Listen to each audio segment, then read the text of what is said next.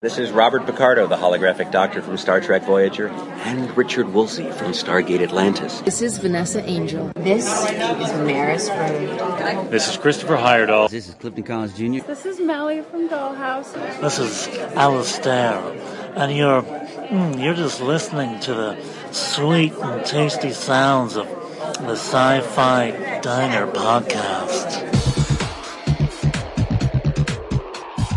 Live long and prosper. Bad feeling about this. Tired of turning away from the things that I want to believe in.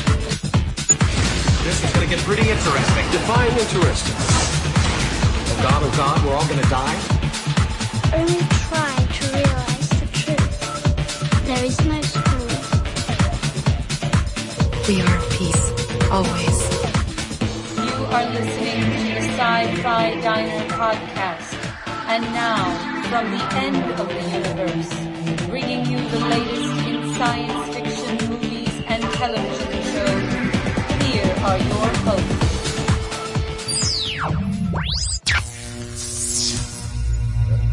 Uh, hello, uh, Dave. Are you there? Yeah, mate, I'm here. You're here you're, now. Now we are calling you into the future. What is it like tomorrow? well, tomorrow here is uh, overcast, raining, and uh, humid. So we have a lot to look forward to in the future, Miles. Great. Yeah, great. It's another. It's it's probably somewhat warmer here than it is there, though. That's the thing. Probably, probably. Well, welcome to the uh, Sci-Fi Diner podcast, episode forty-six tonight. Can you believe we've done forty-six episodes, Miles? It, it it's gone by real fast. It just keeps rolling by, week mm-hmm. after week, blurring all into one big, great Sci-Fi Diner episode. I mean, we need to stop eating here. That's it. I, I'm I'm not leaving, man. Yeah, you're not. You're not leaving. Mm. All right. Uh, with us tonight is David Gray from oh all many different types of podcasts that he does. The Aussie Geek podcast, the Podcasters Emporium, Two Schooners. I don't know. Do you do, any, do you do anything else, Dave? Oh well, I'm on this show. Well, yeah, that's true. You've been in here twice. I made two episodes. I'm a regular now. Yeah, there you are. so, uh, anyways, welcome back, Dave, to our show. Thank you. I'm, so, I'm, I'm actually quite stoked that I've been able to come because I just sort of threw it up on Twitter. I said, "Oh, we should do a review with Scott," and and uh, you know, you said, "Yeah, let's do it," and it was just sort of like that, and it was just really great. Well, I knew I was going to see Avatar. We we've been kind of Miles and I have been kind of talking about Avatar for such a long time in the show, and and uh, so the fact that we were able to see it and. Uh, and that when you said that, like, oh, let's bring them all. We want to review it anyways, and it'll be a good time just to kind of chat about Avatar and kind of reminisce of what we saw. Yeah, so, uh, great idea. It'll be great. Uh, anyways, the menu tonight is simply Avatar in this show. There's not a lot else that we're going to be talking about. I do have a few show note, uh, notes that I want to get, I guess, show news, not notes that we, I guess are notes too, uh, that we want to give you. And that is that we have David Alan Mack that'll be joining us in two weeks for an interview. And Miles, you know a lot more about this guy than I do. Yes, uh, if anybody is a reader of the Star Trek uh, novels, uh, which I am uh, for the last twenty years, a devotee, a devotee. Um, uh, he he has a new uh, Star Trek novel out, the, the newest one, the Vanguard series. Very cool. And uh, so if you want to, and we'll be giving away a copy of this latest novel on that show when we interview him. That so is true. That'll be uh, it'll be part of our trivia for that. So, but if you do have any questions for him, let us know. You can email them to us at the sci-fi diner podcast at gmail.com or call us at 1-888-508-4343 or Twitter us at the sci-fi diner. And all those ways will get those questions to us and we'll go from there. Um, as we mentioned in our last podcast, we are looking for topics for a sci-fi diner retrospective where we're going to be looking at past TV shows that have come and gone and maybe they're five, ten years years ago since they last aired. But what shows kind of stick around as being the ones that are memorable? I know you have a couple there, Miles. Yes, uh, I'm, I'm, a big fan of Sliders, and uh, um, not not a devotee of the X Files, but I do appreciate the X Files and its contribution to sci-fi. Yeah, and so there's a lot that we have to talk about regarding that. And one last thing, uh, trivia, as we mentioned, we'll be back next week. But one last thing is we are looking for your five, your, your sci-fi five and five. And what we're looking for are your five favorite movies or television shows or five worst sci-fi uh, movies or television shows of 2009 or the decade if they want, right, Miles? Yes. That'll work. And Dave, actually, I didn't mention this to you earlier, but we might actually ask you to do your top sci-fi five movies or television shows of the decade. you're going to put me on the spot I with that one. Yeah, yeah. We'll, we'll, we'll do that at the very end of the show. So uh, we'll, we'll bring you in to talk about. I, I don't know if I'll have five. That's the thing. I don't know if I'll have five, but I'll say, I'll, I'll have a working list for you by the end of the show. mate. All right. Well, you know, hey, we'll take whatever you got. Well, whatever you got then. Um, well, before we go into our huge discussion of Avatar, we would like to play this promo from the Aussie Geek podcast. But since we have one of the hosts here, why don't you just tell us a little bit about the show before we play the promo? Oh, sure, Scott. Uh, Aussie Geek Podcast is a podcast by geeks for geeks discussing all things geeky. And uh, we don't necessarily, it's interesting, there's two veins of podcasts when you're talking about geeks. There's one that sort of goes down your route, Scott, where you talk about, um, you know, movies, TV, books, uh, all things science fiction, etc.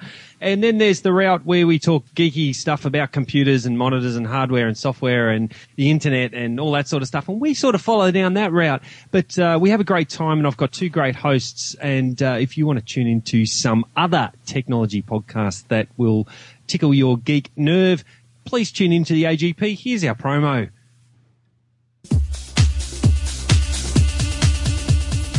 The Aussie Geek Podcast brings you the best from the world of technology. Each week, Dave, Kate, and Keith, the token Canadian, bring you the highlights from the week's technology news, along with great software finds and the best of the web. The geeks are joined by friends of the show who bring their own unique and global perspectives on the world of technology and the way we live in it. Join us each week for the Aussie Geek Podcast. Subscribe today in iTunes or visit us at AussieGeekPodcast.com. The Aussie Geek Podcast. Bloody awesome tech.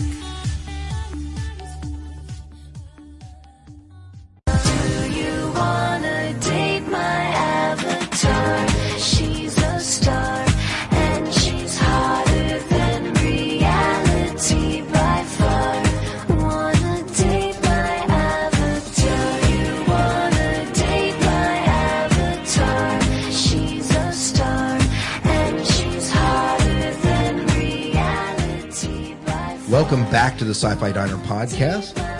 We are here now to talk about Avatar. Now, in case you have been living under a rock and haven't been paying attention to any entertainment news whatsoever, Avatar is, of course, uh, the newest and the latest, and uh, I guess the return marks the return of James Cameron, right?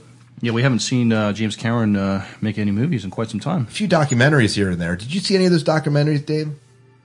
Yeah, I might have. Yeah, I, I might have, but you, You did. But, uh, um, yeah, go ahead. No, no, I was just going to say, you know, it's no surprise that he has. We haven't seen much from him because, as as you would know from reading the stuff about Avatar, and clearly you've been following it longer than I have, he's been working on this for for a very long time. So his times hasn't been able to be, you know, you don't make Titanic in a day, and he certainly didn't make Avatar in a day. So it doesn't surprise me. What were the uh, um, docos that he's done? Um, let me see. I, I did have a few here that were mentioned here. Uh, let me see. Uh, I should just look it up on IMDb, but um, Did he do one on the Titanic? I thought he did do one. He did do one on returning to the Oh. Titanic. Uh, he did one on. I wanted to say he, uh, and I could be totally wrong here, but he did one on. Miles is looking up on IMDb as we speak, but he did one on the uh, um, on the pyramids. I want to say uh, on the on the tombs, but I I, I could be wrong about that. Uh, Miles will, will fill in a little bit more about that. Oh, by the way, just uh, I just looked up a few stats on uh, Box Office Mojo as far as how Avatar is doing. This movie, when we talk about domestic, and of course we're talking about uh, the United States total or, or North American total, was uh, 212 million, but that's nothing in comparison to what it did worldwide. That movie brought in Avatar has brought in 623 million dollars in its first 10 days of release.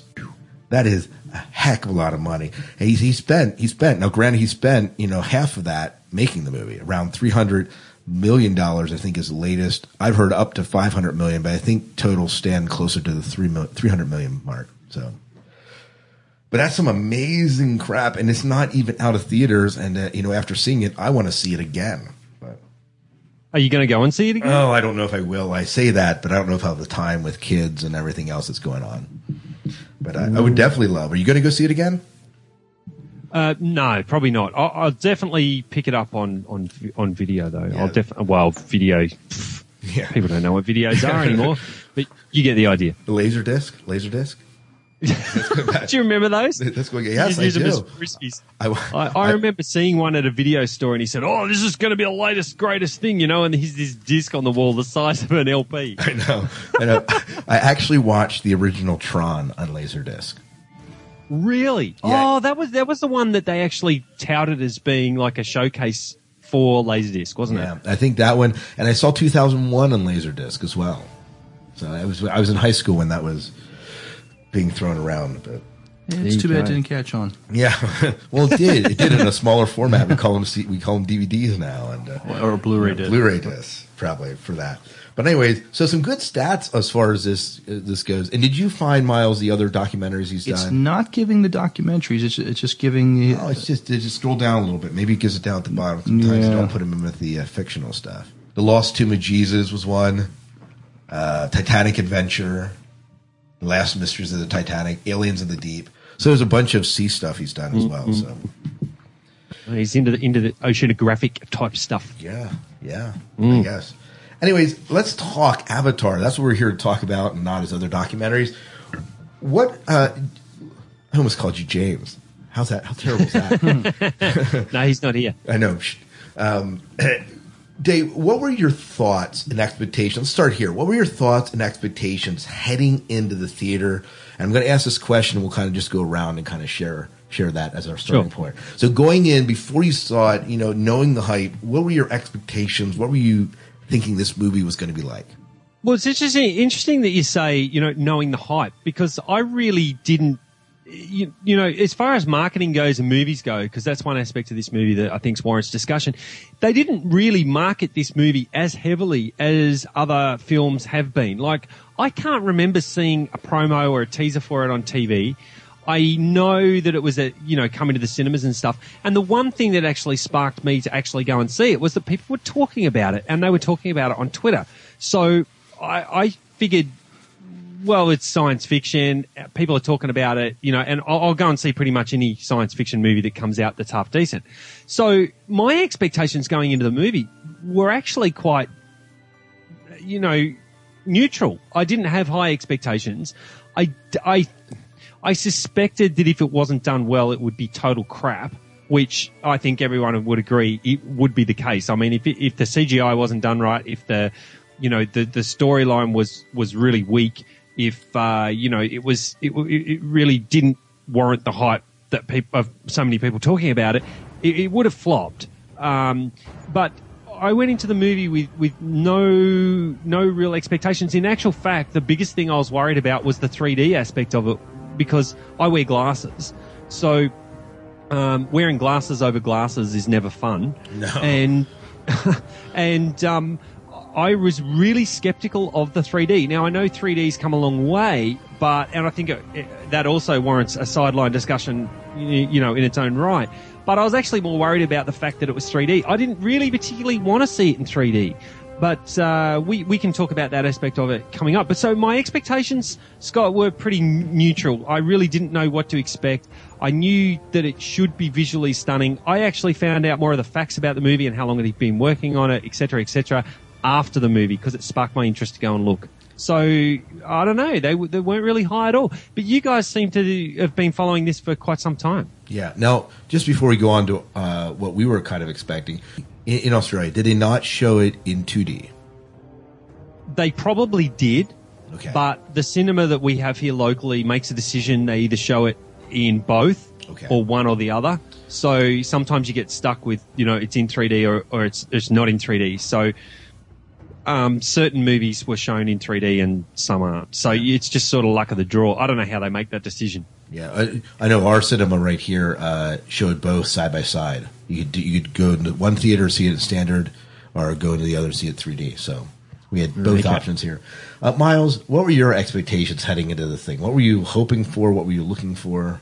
Well, at, at first, when I first heard about it, it didn't wow me, to be honest. Um, I mean, it did intrigue me because first, James Cameron hasn't done a movie for movie theaters in quite some time, um, and also just the price tag on this movie. Um, not sure if it's either 300 million or 500 million, but it's probably one of the costliest movies ever made to date. So uh, it made me think, and e- even though it, the, the, the premise doesn't necessarily wow me at the moment, it's still it, it's still.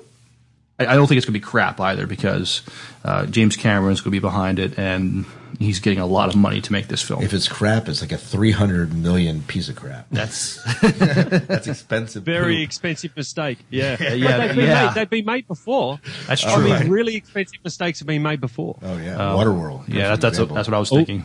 Yeah. Ah, you see, I liked Waterworld. Oh, I liked it, but but it it, it did terrible at the box office. It's Yeah, it did. It didn't deserve to do as terribly as it did. But anyway. But um, then, then I saw the reviews uh, uh, that the reviews were very uh, promising. So um, my expectations were, were were fairly high. Was it you know is this movie going to live up to the hype that that you know either you and I have helped to create or or have heard elsewhere? Um, and um, and for me, it did. It was I was it was very satisfying uh, uh, to see.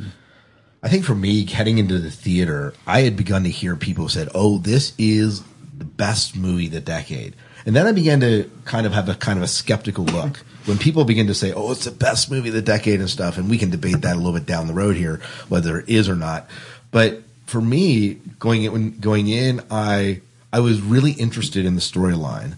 Um, I was interested in the world and the whole Avatar and uh, and just the the world creation, which we'll talk about a little bit later on. And so I, I was anticipating it. I was not anticipating it maybe quite as high as I anticipated Star Trek 11 Mhm. when that came out.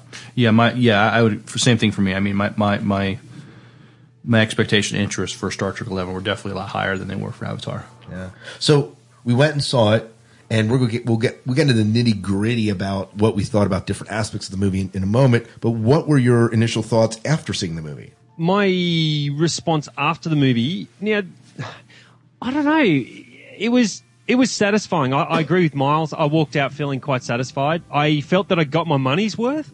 That was it. That I really love long movies that are good movies. I hate sitting through something that you're going, come on, come on, get going. This thing, this movie didn't cause me to feel that way. So I walked out after nearly, well, I think it was three hours thereabouts, feeling like I, I definitely got my money's worth, and that um, it was uh, you know, I, I didn't walk out blown away.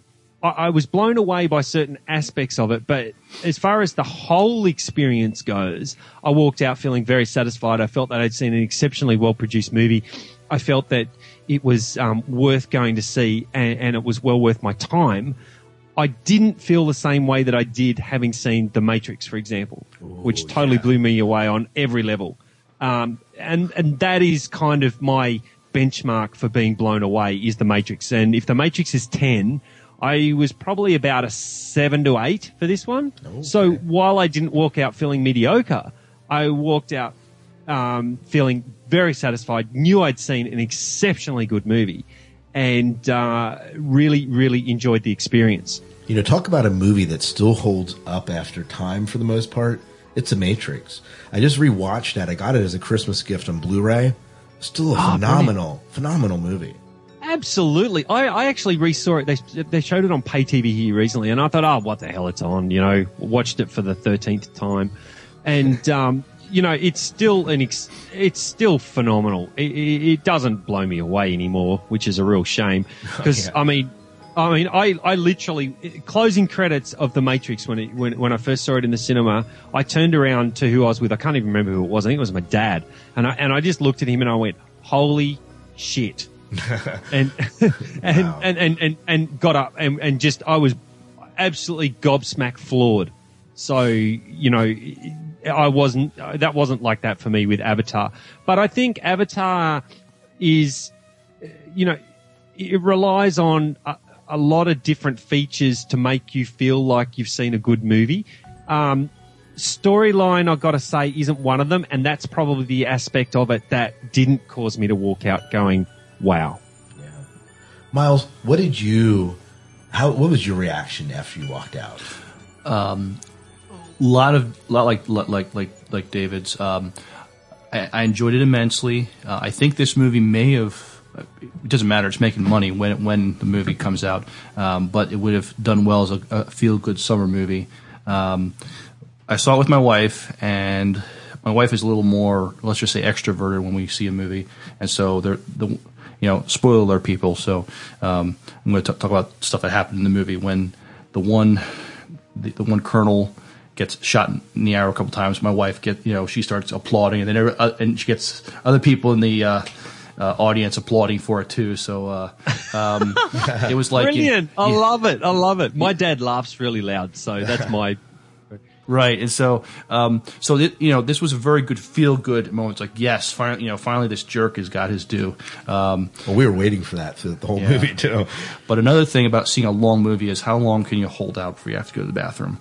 And I, I held out as long as I possibly could, but um, there I, I, I had to step out for a minute. Unfortunately, the the, the men's room was right in the right in the corner, so I, I only missed a mi- maybe a minute. And I asked my wife, I, said, "Did I miss anything important?" She said, "No." It was you know when they were sort of strategizing. So uh, Yeah. Well, there's a, there's an app for that, Miles.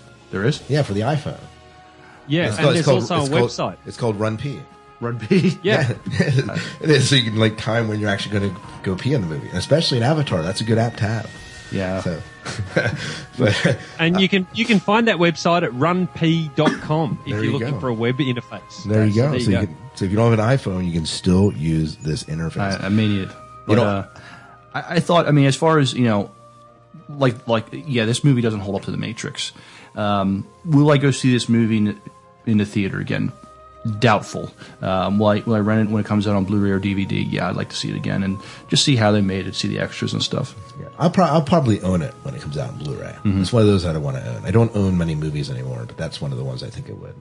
You know, my, my my my response to it, I loved the movie. It was it's the greatest movie you know ever ever told. Probably not, but I I really enjoyed it. It was I was well entertained, and I guess one of the things that hits me in a movie as to whether it being good or not is at the end, um, the theater I was in, you know, erupted in applause. When Yeah, the so- credit, when the Oh, really? Yeah, when Yeah. the credits, and also for yours, Miles. Yeah, and I think my wife might have got it started. I think. Again, yeah. Do you know? Do you know what? Australians aren't like that. I think that's a cultural thing. Aus- Australians don't do that at all. I've never been in a cinema where anybody has clapped at the end of a movie. I've been in a couple. I forget what other movies I've been in. Maybe Lord of the Rings. That happened too. Oh, I'm so disappointed by Lord of the Rings. Don't get me going on Lord of the Rings. we, we won't talk about it. I'm actually a huge fan, but well, that's another podcast. Of the movies, the movies. No, I, I, I love the books, and I, you know, but hey, we'll, we'll, another discussion. Let's stop. We'll, we'll get sidetracked here. We will. we, we, we will. Okay. Well, let's. Uh, you mentioned story, Dave. Let's take that. Let's start. Let's start there as far as analyzing this movie, and and we do not make any guarantees in this podcast about it being spoiler free. So if we say stuff and that that the spoils the movie for you, go watch. Stop the podcast. Go watch a movie. Come back. Listen to our review of it. Yeah. So, but tell us. Well, I, uh, I don't think you could spoil this movie by talking about the plot. No, pro- probably not because the plot's been like told three million times. But and and not once but twice in preparation for this podcast i read a reference totally independent websites totally independent people saying it dances with wolves in space. Yeah, I've, I, I didn't quite see the connection but anyway you know. I've also heard the Last Samurai or also Last of the Mohicans. Yes. Being yes. kind of that. The whole, especially Last of the Mohicans, a whole naturalistic, um, what transcendental Mother Earth sort yeah, of thing. type thing that was going on there. Real respect. You really see that. Really, you do see that in Last of the Mohicans. I forgot Mm. about that. Didn't think about that till just now. And probably that's where they where they get with Dances with Wolves is the whole respect for nature and you know people with you know advanced weaponry just coming in and wiping out stuff. But, Mm. but but you mentioned you were not that impressed with the plot. Was it because it was a recycled plot you felt, or Oh, yeah, I just felt I'd seen it before. You know, uh, there wasn't a lot of, uh, you know, apart from visually it being different. I think the story has been told before. I think it's just been told in a very unique, creative way. And it was very hard. I mean, you know, is plot important when you're talking about a visually stunning movie? Well, yeah, it is because uh, without so, it's like a podcast that sounds great and and listens well and and you know it's got great audio and it's got good special effects. Well, if the content's not there, then it's not going to be as good as what it would be if it was. right? And the same applies, I think, for any movie that you go and see. That you know, it, this thing could be the most spectacular thing ever made. You know, but unless the storyline holds up, now don't get me wrong. I, I don't think the storyline is bad. I think it's done very, very well. I think, I think, you know, as far as plots go and as far as storylines go, I think it's great. I think, um, the aspect of, you know, uh, you know, him being a paraplegic, one my main character, Jake Sully, uh, being a paraplegic and then finding new life and new uh, abilities in his avatar is is a great route to take for a storyline. But as far as that's more of an individual character's storyline, which I think were actually better done than the overall plot and that of uh, wreak havoc, rape, rape and pillage, destroy, you know, and and as normal humans do, take advantage of those that are less, you, you know, less capable of defending themselves than they are. You've only got to go to the Amazon rainforest to see that story living out in real life. Uh, is that a good thing? Well, yeah, it is because it reminds us humans of just how capable we are of such ravaging destruction as what this movie portrays because that's really what's happening over there and that's what I thought of when I saw this movie. So plotline for me was was yeah, done before, done different, yeah, done well, yes. Individual stories good, yes. Uh, good character development, yes. I think they could have developed some of the side characters a bit more. The main characters, however, well developed, hell yeah. Well done from that perspective. So that's my that's my synopsis of the plot. Uh, originality probably a four, five. Uh, character development probably an eight. Overall, probably a seven and a half. Oh, there you go. Miles, your take on this story. What did you? How did how did you feel about? I thought it was a little too preachy for me. Um, I mean, um, I mean, I'd like to you know see the bad guys get it, but it just seemed again, cor- you know, corporate bad, you know, uh, nature good. Um, the the indigenous population are these you know. Um, uh, just just the, the, these great, wonderful people um, uh, who just respect nature, live at one with the land, and it, it just it just seems like it gets overdone. I mean, um, it, it just se- it's, it, it seemed to idealize the. Uh, I forget the name the name of the beings, the race that live on the planet, but the uh, the the Na'vi, the Na'vi. I just um, I like that name. yeah, it, it's cool, Mm. but it, it but it also sounds very Indian, very tribal. Um, Does. Well, they were. Yeah, w- uh, uh, yeah, and um, I don't know. But the stuff, um, Miles, you know, when they were dancing, they were like doing that little song and dance around the tree. Right. Yeah. You, you know, it, it- towards the end of the movie, there, I felt that was a, that was sort of leaning towards corny. You know what? I thought at that at that moment when they when they showed, I thought, okay, this is a bit much. Like I was okay with all the other tribal stuff that was going on. I was Hmm. okay with you know the way the hierarchy of the tribe and the connection to the spirit tree or whatever they called it. There was a name, started with an E, and I just can't remember it. But the connection to the tree, I, I was okay with all that. But the dancing was just a was was a bit, and they did it not only once but then twice there. But that they did the same sort of thing, and And you've seen it kinda- before. Yeah, Yeah. and I was I was like, eh, okay, okay, Yeah. yeah, whatever. I, I, I felt that they could have done that they without the, the, the hoo ha around the tree. You know, I mean, I think that they should have looked at it more scientifically, sort of thing. They should have, you know, not taken the, the I don't know supernatural route, but more the the science route because the science side of this movie, as far as the plot goes, was that there was an interconnecting neural net between the plants, the planet, and the people, and all that sort of stuff. They could have because they were involving humans, they could have taken a more scientific route when they were trying to transfer the consciousness of um, uh, uh, what's um, Dr. Grace Augustine, Yeah. who's Yeah, uh, Weaver's played by character. Sigourney Weaver. Yeah, so you know, I think they could have taken a slightly different route to make that not feel quite as corny. That was Yeah. my and she had inferred that too. It's like you know this this is real. You know, it's not this this this metal that's the uh, scientific find here. It's the uh, you know how the planet's networked with it. You know with with with with the with with the nature with uh, with with the foliage and the trees and all that. That that's that's where the real scientific find is, and would have been coolest. Yeah. yeah. I agree with you. That, Yeah. that, that would have been better too. I, I would like to if they would have explored that more. Yeah, I, I would, I would, I would agree with that. I would agree with that because they do kind of uh, the, the science here. Again, James Cameron did an excellent job at explaining his world. I mean, talk about uh, a movie that does world creation well. Uh, you know, he he takes time to kind of introduce us to this world, obviously through the eyes of Jake Sully. I- I- introduce us to what goes on, introduce us to why things happen the way they happen on this world, and he doesn't overtell us that, but he tells us enough that enables us to make the connections in this story. And I thought that that worked well, and that James Cameron did do that well when we're, we're experiencing this world that is really quite foreign to us um, and and a, and a culture that's very foreign to us. You really you really see in a, in a sense you see his documentary style come out through this movie in the way he kind of explains this world, um, or the way he kind of reveals it to us. Maybe it's a better way of saying it. Because the world, as you as you mentioned, Dave, was absolutely stunning. Yeah, I'm just that that did blow me away. That without question, that blew me away. My brother was comparing it to. Did you ever play World of Warcraft, Dave? Uh, yes. Okay, you oh, hang on, no, no, no. Which? Uh, no, no. I played Warcraft, not World of Warcraft. Okay, so but in World of Warcraft, there were so much of what they were showing us in the movie re- reminded my brother and, and myself Yeah. of different zones that you could play in. Anyways, another Yeah. topic of discussion there, but it was a uh, it was the world creation and then the rites of passage and the way they developed the culture.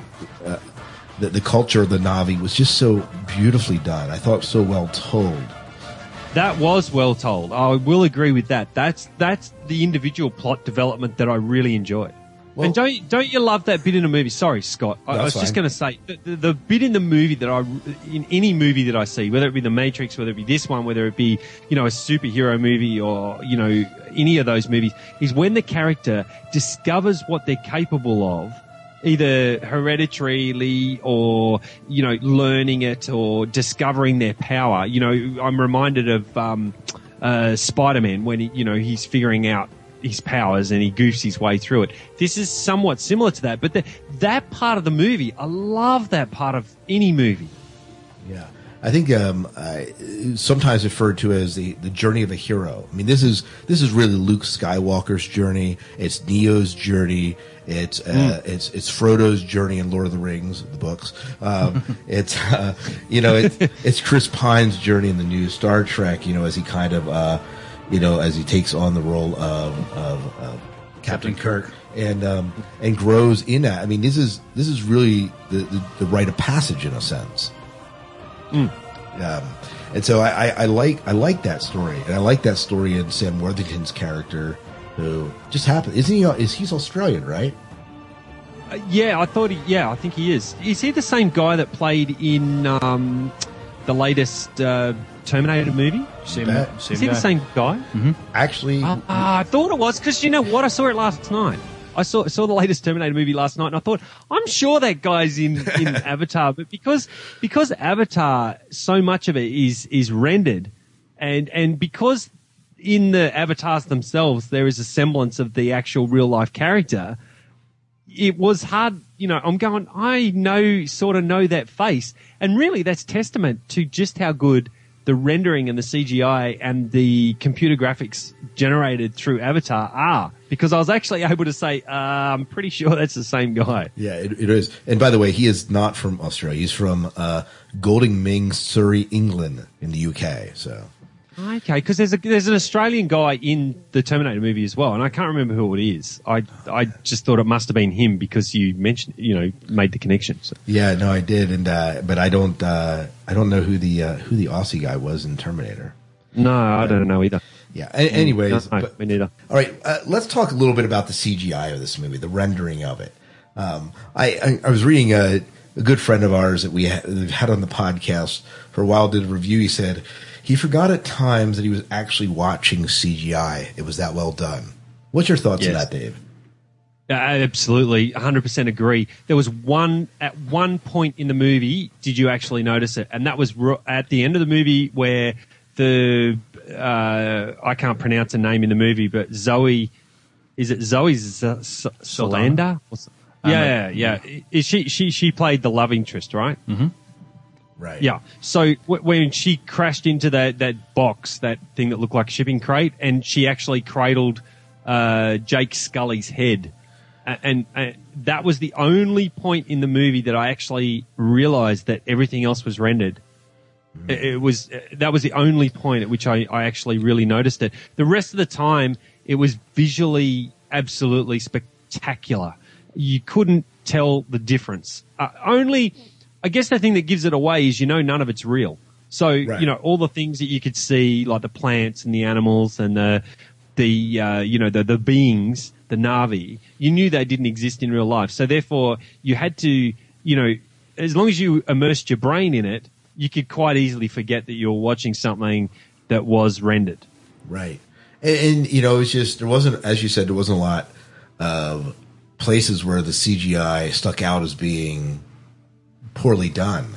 And, uh, and even the part that you, even the part that you mentioned, it wasn't that the CGI was poorly done. It was the fact that they slapped the CGI up against a place that was obviously not CGI. I mean, Jake Sully Yeah. is obviously not CGI, whereas uh, Neytiri, you know, Zoe's character, you know, is. And so when you see that, you and you put them, you know, side by side, of course you're going to notice that and maybe be brought Yeah. out of the world a little bit. Now- Exactly. It's just a little bit of um, you know immersion versus um, reality. That's all. It wasn't. It was. It, it wasn't bad either. It, I, you know, don't think that it was bad. Yeah. Go ahead. Mike. I, I didn't even notice that. I'll, when I get the DVD, um, I'll have to try to see if uh, look, look at that. But I, I thought for the most part it was flawless. Um, probably the best CGI work uh, done anywhere so far. Yeah, and for the amount of CGI that was in that movie, it, it really held together well. You could tell they spent the money uh, and the CGI. Oh yeah. Yeah, absolutely. Yeah, it's a, it, again just a was really well done, really well done from that. I, I thought too that the the the the mixed scenes were were really good as well. Not the reason that that one that I mentioned stuck out was because there was direct contact with a CGI character to a non CGI character, as you identified, Scott.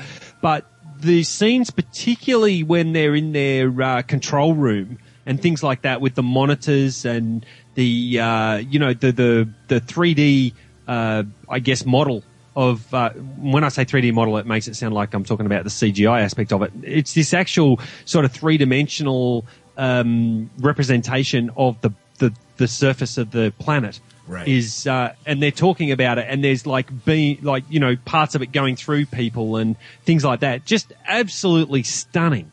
And that was really for me. That was a real highlight. Seeing those mixy that that that you know blending of CGI with non CGI was just flawless. yeah, they, they did it again. They did a real good job with that. Um, I liked uh, the the um, the helicopters in this movie. Uh, they were interesting, and uh, they, that Halo. Is that what they? Yeah, the halos. Uh, Yeah. Oh well, it just looks like out of Halo. Yeah, they, they do. They, even even the even the mech kind of looked that way.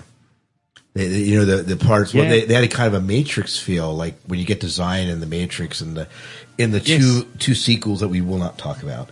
Um, there, but they the, the mech there really looked like Halo. Looked a little bit like District Nine. Did you see District Nine? Yeah, I did. And then yeah. at the tail end there, when the, when the guy's Yeah. inside the suit, it reminds me very much of these types of suits that Right. people have been playing around with in movies for a while. Mm-hmm. So that wasn't as maybe surprising, but but it was it was still well done. Uh, yeah, I, I thought it was good, and uh, the um, the battle scene. Um, I, I don't know if we're ready to talk about that yet, but just Oh, we uh, can go ahead. But the the, the whole uh, the battle scene towards the end that was just incredible. I mean, it reminded me a little bit of uh, Return of the Jedi. You know, the Ewoks versus the uh, you know the Imperials, but um, that, that's okay. It was still enjoyable. Um, it- you know, but but this was what, on even a larger scale than uh, than, than that. Um, Yeah, and, at- and at least they weren't little furry creatures running around in little teddy bear suits attacking no, the Empire. no, you would have been cheering for the stormtroopers. everybody was definitely cheering for the Na'vi um, in, in this. Um, but uh, in, no, the battle scenes were incredible. Um, just uh, bird-like creatures flying around, and uh, I just call them the dragons. I don't know what they really were. yeah, and um, those uh, interesting, I guess, niro- uh, rhinoceros-like creatures that uh, you know came in towards the end Flat head. with the flat heads. Yeah. Yeah.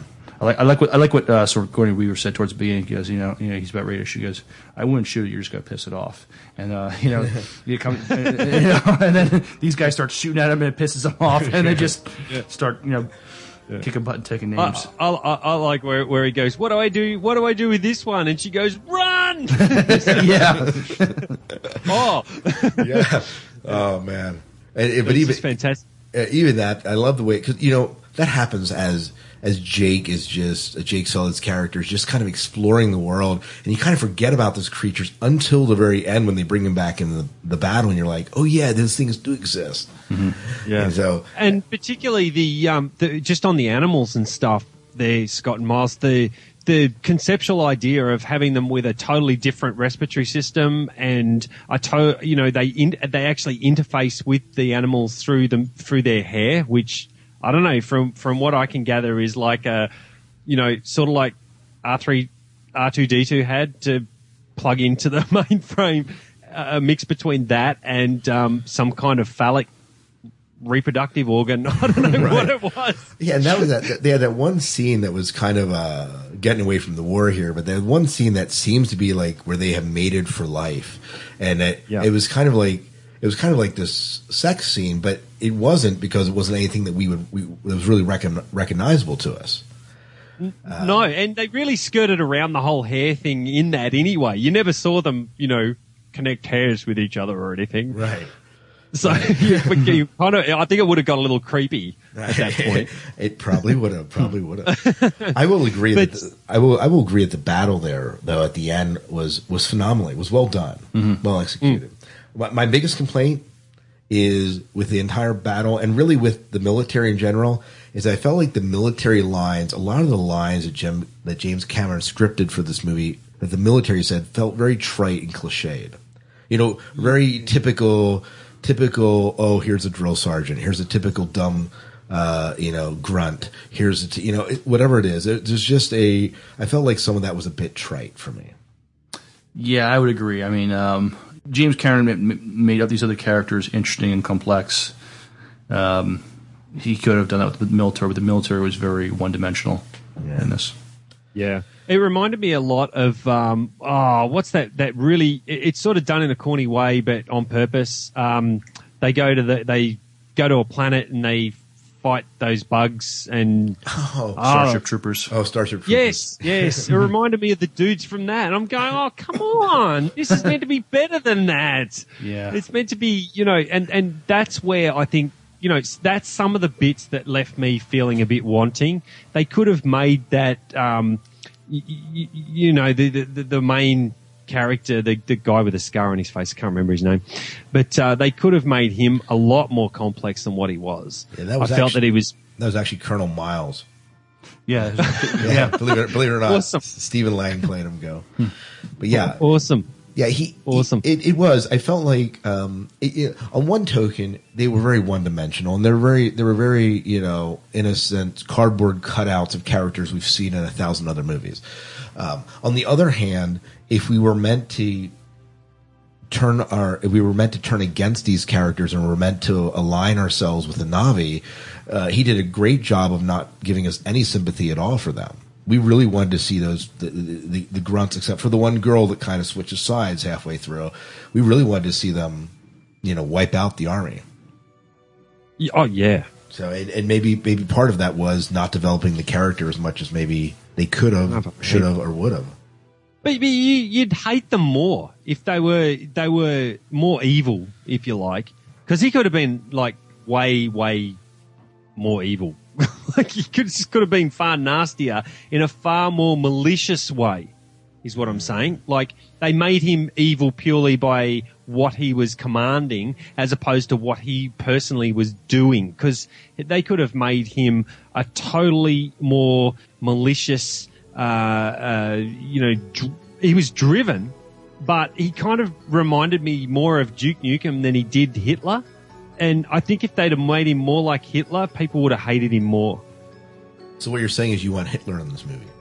no, I don't want Hitler in this movie. What I'm saying is, is that people, you know, you talk about dictate, you know, Pol, Pol Pot, you know, you, you didn't, you hated the regime, which we did in this movie anyway, because we'd grown a connection with the Na'vi, not because they were doing anything, the, the, the, the military were doing anything particularly that the military wouldn't be doing anyway. Like, I mean, he, you know, you know, whereas if they'd have made him, uh, far more, uh, malignant in in what he was tr- what he was trying to do, and and uh, I don't know. Maybe it would have made the movie too long. I don't know, or or, or split up the action too much. I don't know. I just would have liked to have seen him more evil. Did, did the movie to any of you guys here? Did the movie at any point seem long to you? No, no, Um, not at all. Only long enough since I had to go to the bathroom. You know, towards Oh, the yeah. end. You know, I was, I was- I was holding it for as long as I possibly could. But no, I wasn't like it wasn't like, dang, this movie is too long. It was just like, you know, uh, I just like I know I'm not going to hold out. You know, and I don't I don't know what part it was, but somewhere in the middle of you know his growth of Sam Worthington's character, Jake Sully's character growing into the Na'vi and becoming a part of that culture, somewhere in the middle of that whole kind of journey he goes through, I found myself saying, okay, this feels like it's dragging just a little bit. Maybe that was just personally me, uh, but I, I, I felt like there was a bit in the middle that Hmm. we, we could have advanced him, his progression, and still had it seem somewhat real as he kind of grew into the acceptance of the Na'vi. But I don't know. Maybe Yeah, I, I, I, I know where you felt that, and I, I could probably say, yeah, you're probably right, but not in, you know, if you were to remake, you know, if you were to say what are the things you change about this movie, that's probably not going to be one high on the list. No, no. So let's talk a little bit. We mentioned characters briefly in a roundabout. What's the, what were the notable characters in this movie? The ones that you, the, the ones that you are gonna rem- that you remember from this movie. And you mentioned this especially, Dave. You said it wasn't the storyline; it was the individual character lines or their stories hmm. that actually seemed to uh, stand out more to you. Who were the characters that stood out? Well, de- well, definitely Jake Sully's character, purely because he's the main one, and and he's the one that goes through this this ex- extraordinary transformation, albeit a willing one, because of his physical capabilities as a human were were he was incapacitated. So that was interesting for me, and it was an interesting, you know, even from a medical standpoint, because I have leanings in that direction uh, in my profession. You know, it was wow. You know, is this what you know? Is this a possibility? You know, lots of it got me thinking. The other character that stood out to me was the goofy guy that they kind of hooked up with, the other sci- scientist dude. I, I don't even know his character name. I just remember he was the guy who, um, you know, he was helping the Na'vi and he was fighting the guys and he, and he like fell out of the helicopter and, you know, he, he seemed like the most, uh, you know, inappropriate soldier that they could find. But I kind of grew, you know, an attachment to that character for his um, for his um, I, I guess his his compulsion to do the right thing. You know, there was something innately good about his character. Yeah, that was The uh, one that- th- that was yeah. th- that was Joel Moore, who is. If you ever watched the TV show Bones at all, do you get that in Australia? Yeah, yeah. He, he's on Bones. He's one of the. Oh. He's, he's one of the side science. He's one of the side um, aides to when they're in the lab. He's one of the. Is he, is he the guy with a beard? Uh, no, he but he works with the guy with the beard. Gotcha. Sometimes I think I know. And, and if you haven't, um, I don't know where you're at with the most current season, but they actually do an homage to Avatar because he's in it. Uh, okay. They, they do some cross promotion there. But anyways, this character's name was um, Norm Spellman. Exactly. Yeah, Yes. that's that's the one. That's the and and the one that the one that was a total turnoff for me was Sigourney Weaver. Really? Oh, I just I couldn't stand her character, particularly not so much as her her persona in Doctor Grace Augustine, but her persona as an avatar seemed quite her, her matchup of her face. While it might have been accurate, it seemed really inappropriate to me. It, to me, it looked like she should have had pigtails and a lollipop in her mouth. You know, I just I agree with that. I it turned me off. I just I just couldn't. I, I just went ah, and then the top. You know, here she was wearing the top and the big boobs. You know, what's with that? Uh, because none of the Na'vi have that. But exactly. It was just bizarre. we know that Sigourney Weaver in pigtails is a fantasy of yours, Dave. No. All I can see when I see Sigourney Weaver is like an alien popping out of a chest. So look, you know, uh, I know, I know, and that's what she'll always be known for. You know, and I agree. I liked her as Grace Augustine, and I did feel if there's one part that I felt that the rendering fell a little bit was when they tried to transfer her character into the Na'vi. That it didn't quite work as quite as well as uh, as Jake Sully or or um, uh, Joel Moore's character Norm Spellman Mm. as his character did when they transferred their characters in. I thought worked. Totally agree. Yeah. Totally agree. What about you, Miles? Did you think the same thing, or Yeah, I, I, the the avatar. I, I I agree with you as far as Sigourney Weaver to her avatar character. Although the, in the face it looked like her, it, it may have been better for. I mean, it, it looks like this. The, the avatar is like uh, her, her her twenty years or thirty years. You know, maybe it would have been better to make her look a little old, her avatar look a little older.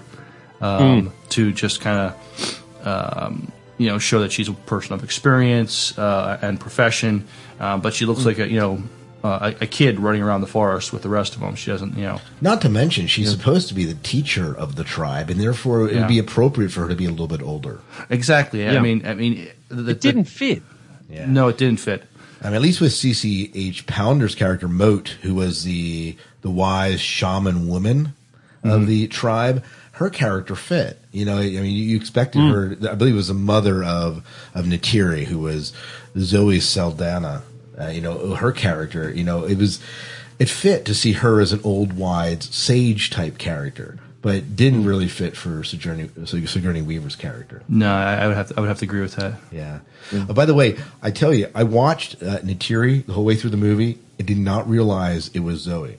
Oh, really? I I, I knew ahead of time it was her. Um, yeah, you were looking that up on the internet. Quite a few. I'm trying to think. I, um, I, I saw that on TV someplace that she was. Uh, she, you know, when I talked a little about the movie, and uh, I knew she was going to be in it, but I just missed her when I went there. Oh, okay. No, when I, I- went when I went, when I watched it, and said, "Oh yeah, that's Zoe." I didn't make any connection at all. Probably because I didn't see her in real life in Avatar form. Okay. You know. Um, I heard she was playing. You know, she was playing one of the, the the Na'vi, and then when I saw her, I was like, "That's got to be her." That has to be her. Mhm. Yeah, I knew she was one of the main characters. Go ahead, Dave. So I was just going to ask, what are the standout characters for you guys, or what are the ones that left the worst impression? Apart, like, I mean, we've obviously talked about some that made some impression with you, but was there anything different to what I said, or? Um, I I will tell you one of the ones that I that we didn't mention that I that, that bears mentioning here that I that I liked was Giovanni Rebi, Re- Ribisi Ribisi I'm not Yeah. uh, who played Parker Selfridge.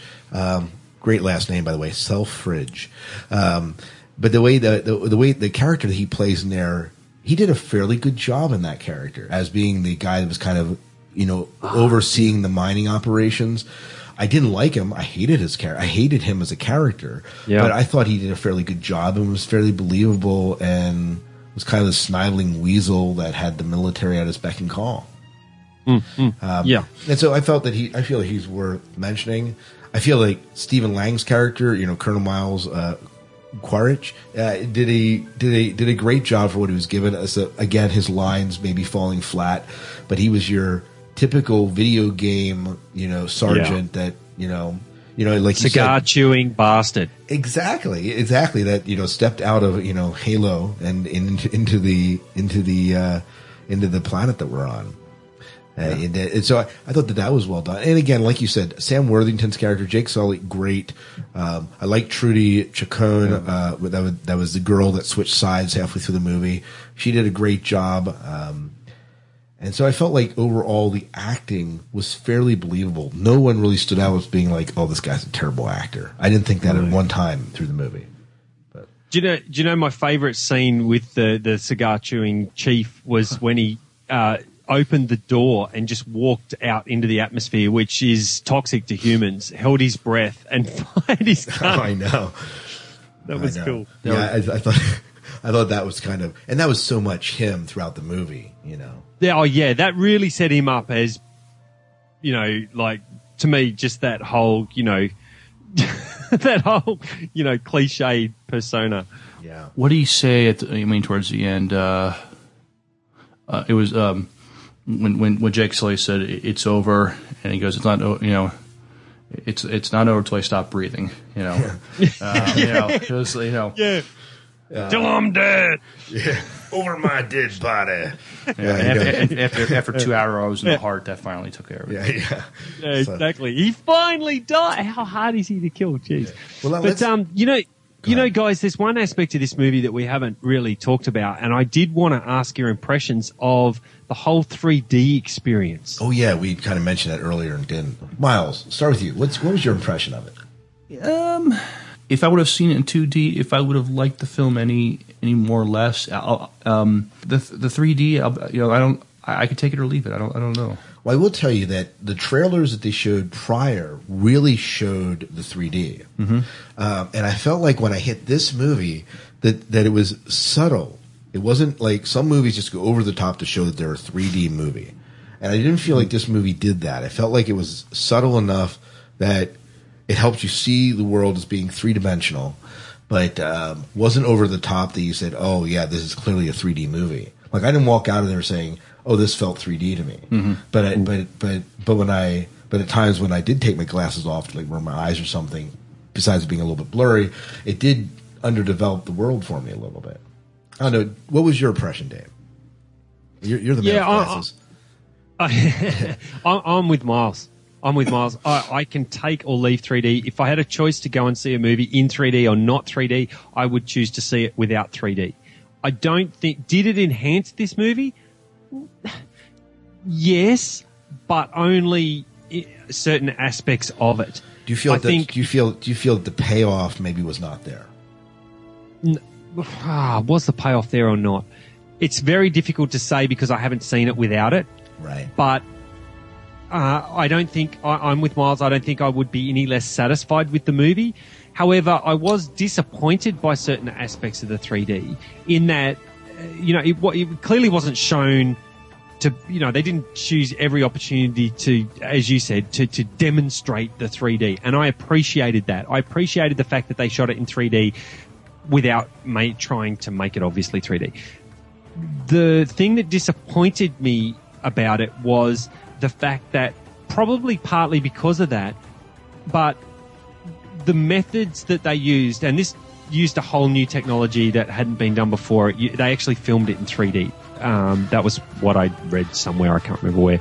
But um, the thing that disappointed me with is that a 3D movie assumes that every watcher of the movie will watch it the same way. And I'm afraid to say that I'm not a typical movie watcher. I don't necessarily watch the character that's right in front of me at the time. I like to look around the room. I like to see what's in it. I like to see how they've done. Well, I don't analyze it. I don't say, well, but I just like to, I, I watch a movie like I watch my world. And I'm a very observant person. I notice things that nobody else does. I, uh, you know, notice things out of place. Um, you know, I notice that there's a coffee mug sitting there.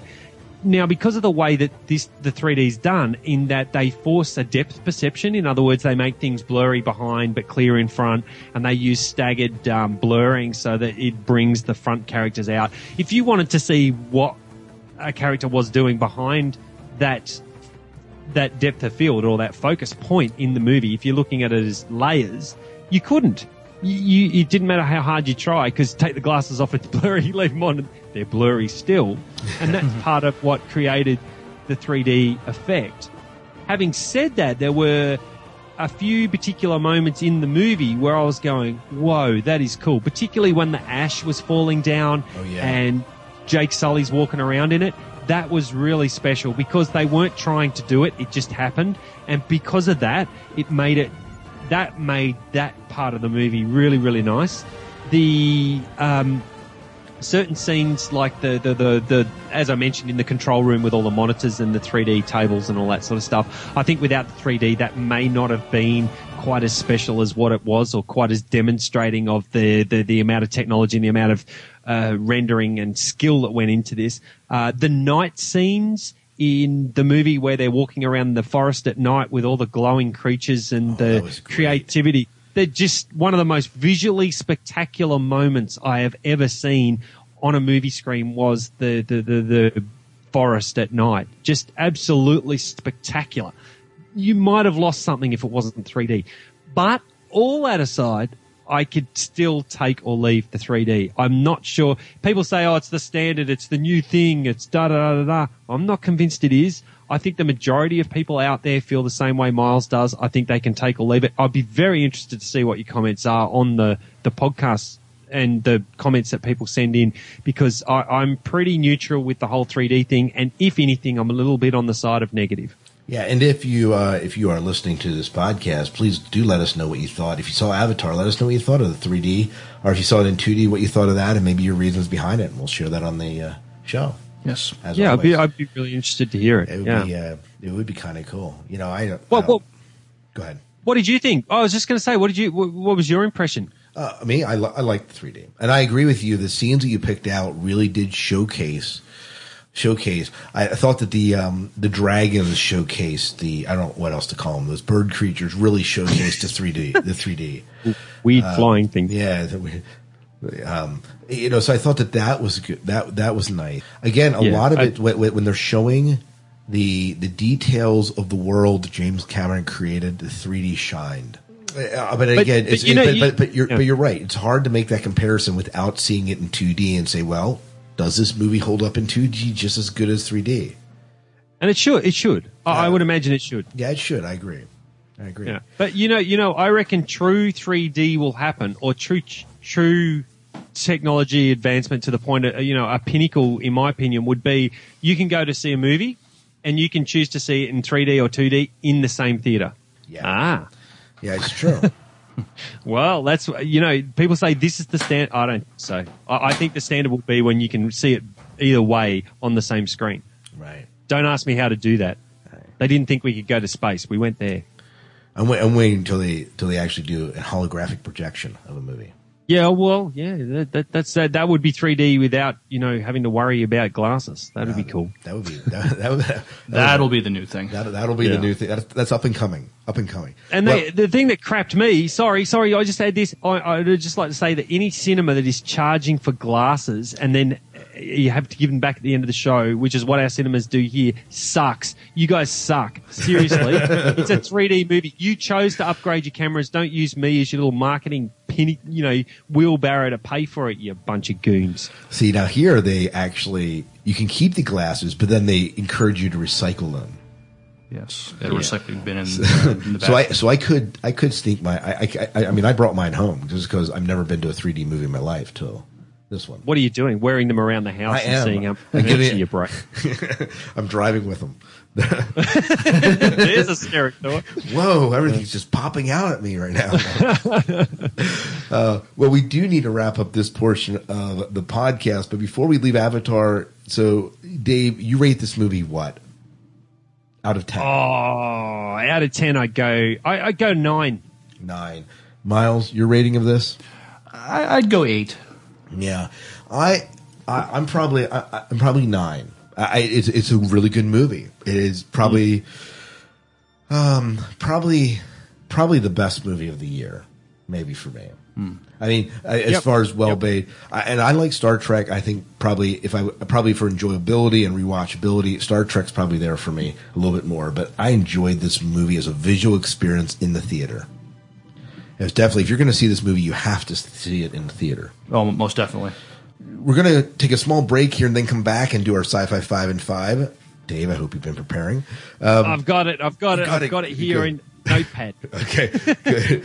but before we go, we want to uh, plug another podcast that you've been doing. You've been doing a podcast called Podcasters Emporium. Tell us a little bit about this podcast that you're involved with. Podcasters Emporium is a podcast by podcasters for podcasters, and it really is about making your podcast better. It's aimed at the established podcaster or somebody who's already got a show, and they want to learn the tips and tricks that actually enable you to sound as good as the pros do, because you can do it. And uh, James Williams and myself from the Lifestyle Pod Network do that on Podcasters Emporium. We'll be happy for you to join our lovely family that we have there, and it's an awesome community that is so willing to help each other. We're getting some really great feedback, and uh, we should be back in force in the new year. You can find us at podcastersemporium.com. G'day, I'm Dave Gray. Are you a new show or a relatively new show that's trying to make your podcast sound great? Then you need to listen to Podcasters Emporium, a podcast that's by podcasters for podcasters. We'd be happy for you to join our community and be a part of what we call Podcasters Emporium. Join myself and James Williams as we explore podcasting and all its greatness. You can check out the show at podcastersemporium.com.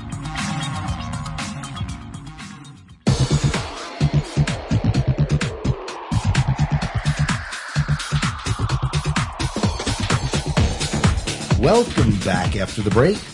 And uh, you've heard, of course, from Podcasters Emporium. But uh, we are now ready to do, Miles, our sci fi 5 and 5. Right here, Dave's sci-fi Yep, five and five. yep, yep. And uh, so, Dave, what did we what did we choose to do? Did you choose like top sci-fi movies, TV shows? What'd you do?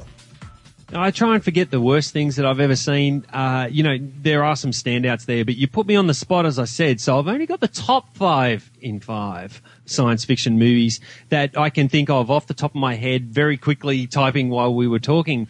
Uh, but uh, yeah, I've got the top five. Okay, well, uh, why don't you go ahead and you can start at the fifth, or you can start at the number one. I don't care how you do it. Well, they're not in really any huge particular order, but uh, I will. I'll try and put them in order for you. Number one, without a doubt, the best movie of the decade, The Matrix. Uh, in my opinion, uh, towered above any science fiction movie, uh, any attempt out there that was ever made this decade. The Matrix absolutely stand out, phenomenal, blew me away. The benchmark by which all others are measured for lots of reasons. Uh, uh, Good the choice. second one on the second one on my list is Jurassic Park. And, uh, you know, uh, you guys talked about anticipation of movies, and I've got to say that Jurassic Park for me was one of the most anticipated movies that I think I've ever seen. It was the first movie, you know, we've talked about the technological, technological advances during this show in Avatar. The real seed for all of this was Jurassic Park. It was the first movie that was done that involved a bucket load of CGI and that was done well. And, uh, you know, now looking back on it, it seems like a quite a simplistic movie and the, the flaws in the CGI now, when we compare it to, something like Avatar, are obvious. But without Jurassic Park and without what was done in that movie, we wouldn't be watching what we're watching now. So my hat tips to the guys that um, made Jurassic Park. I actually saw it in the cinema in the front row. Those cinemas were packed. I remember it vividly. Saw it in Pitt Street, Sydney. Loved it. Uh, my third movie is uh, would have to be Aliens. Uh, you know, ironic considering that we were talking about Sigourney Weaver. Aliens I saw when I was 15 years old and uh, probably shouldn't have. It scared the absolute crap out of me. uh, and no time since and no time before then have I ever been scared in a movie other than that one. And um, yeah, it- it seriously scared the bag out of me. I was so petrified watching that movie. But you know, it, it stood the test of time, in my opinion. Uh, Alien, not so much. Aliens, yeah, it, I reckon Aliens has stood the test of time. Could I can I watch it again and again? Yep, and I do. I've probably seen it about twenty or thirty times, and I love it. it. It's it's a great movie. I just I've got them all. I've got all the movies. The the the this the other one that I liked from the series was the last one with the uh, you know on the prison planet, which was um you know I enjoyed that because it was a return to the roots of the movie, and it, uh, you know there were all these different iterations of um, aliens and alien. Uh, the last one on the list would have to be a series, and it was one that I watched with uh, absolute religious uh, regularity, and that was X Files. And uh, I, I think X Files was really quite influential. I think it was uh, uh, even now storylines, plots, and ideas are stolen from that original concept of the X Files. Um, I'm reminded of Fringe. Oh yeah. And uh, you know, if that's not a carbon copy of uh, modern day X Files, I don't know what is. And uh, you know, did I enjoy X Files more? Yep. Did I think they overdid it in the end? Yep. Did I see the movie? No. And um, Oh, you didn't? No, I didn't. I didn't. I want to, and I've been meaning to. It's just something that I haven't been got around to yet. But I was so impassioned by the original series that uh, you know I, I was just sorry to see. You know, the one drawback for me for X Files was that it really never concluded. I, I understand the movie kind of does that, but I've forgotten all of the X Files plots. So Yeah, yeah. You know it. Uh, that, that that's a great sci-fi five and five. Yes, is it? Yep, yep. I like Does it rank up all right? It does. It does. it's- It really- and, I, and I would agree with your assessment of it's these first two movies and uh, uh, probably the X Files as being a, a show that has impacted a lot of television that has come after. I'm thinking especially Hmm. of especially of Fringe. Fringe, by the way, are you are you in season two of Fringe over there? Oh, look, I, I don't actually, I don't get time. I, I got kids. Oh, I don't get to watch a lot of TV. and I just real, I just, yeah, sorry, just go on. No. You, you don't know what series? Yeah. No, I just I, I that that that that that uh, series does actually pay homage at different points to you know almost direct as close as they can directly mention the X Files without getting sued. So Oh, well, that's good that they don't rip it off. But I just realised that's that's four. The fifth one on my list is Blade Runner, purely because it's a, a classic. Um, it, it is uh, somewhat of a benchmark for us modern day. You know, the people that missed 2001: A Space Odyssey, which I think is total crap. Um, Bla- Blade Runner for me would have to be the equivalent to which other people view science fiction in 2001. I view it through the eyes of Blade Runner. I think Blade Runner storylines, uh, you know, the special effects for the era, the character development, and almost every aspect of what that movie embodies is, you know, it's it's it's a benchmark, it's a standard, it, and it was it was a fantastic flick. Well, thank you. Thank you for sharing your sci-fi five and five. And uh and I would encourage you, our listeners, if you have your sci-fi five and five, it could be best something, it could be the worst, anything that you want in science fiction, movies, television, characters, etc.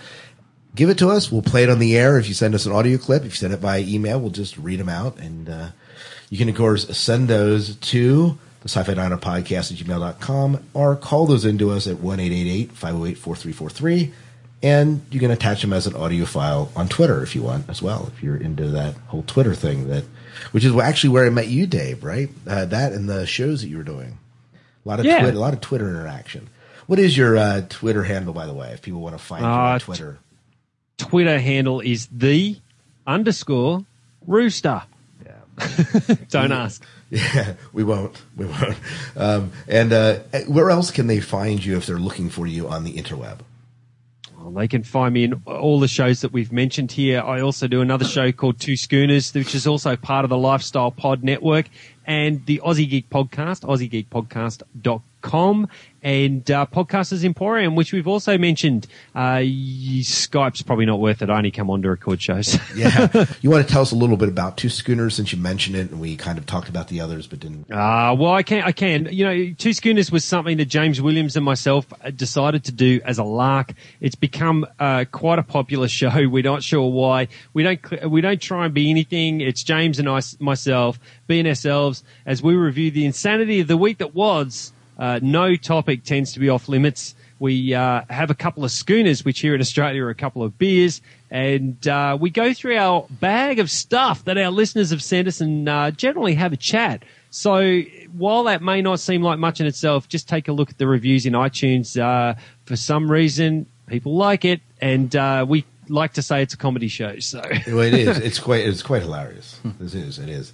Um, sometimes in the most wrong way, but it's hilarious. Yeah, yes, it, yeah, it tends to be like that. And uh, just a, a bit of an a, adult content warning on that one. It's Oh, not yes. something you want to sit down and listen to with your kids. Yeah, which the others you could if you wanted to.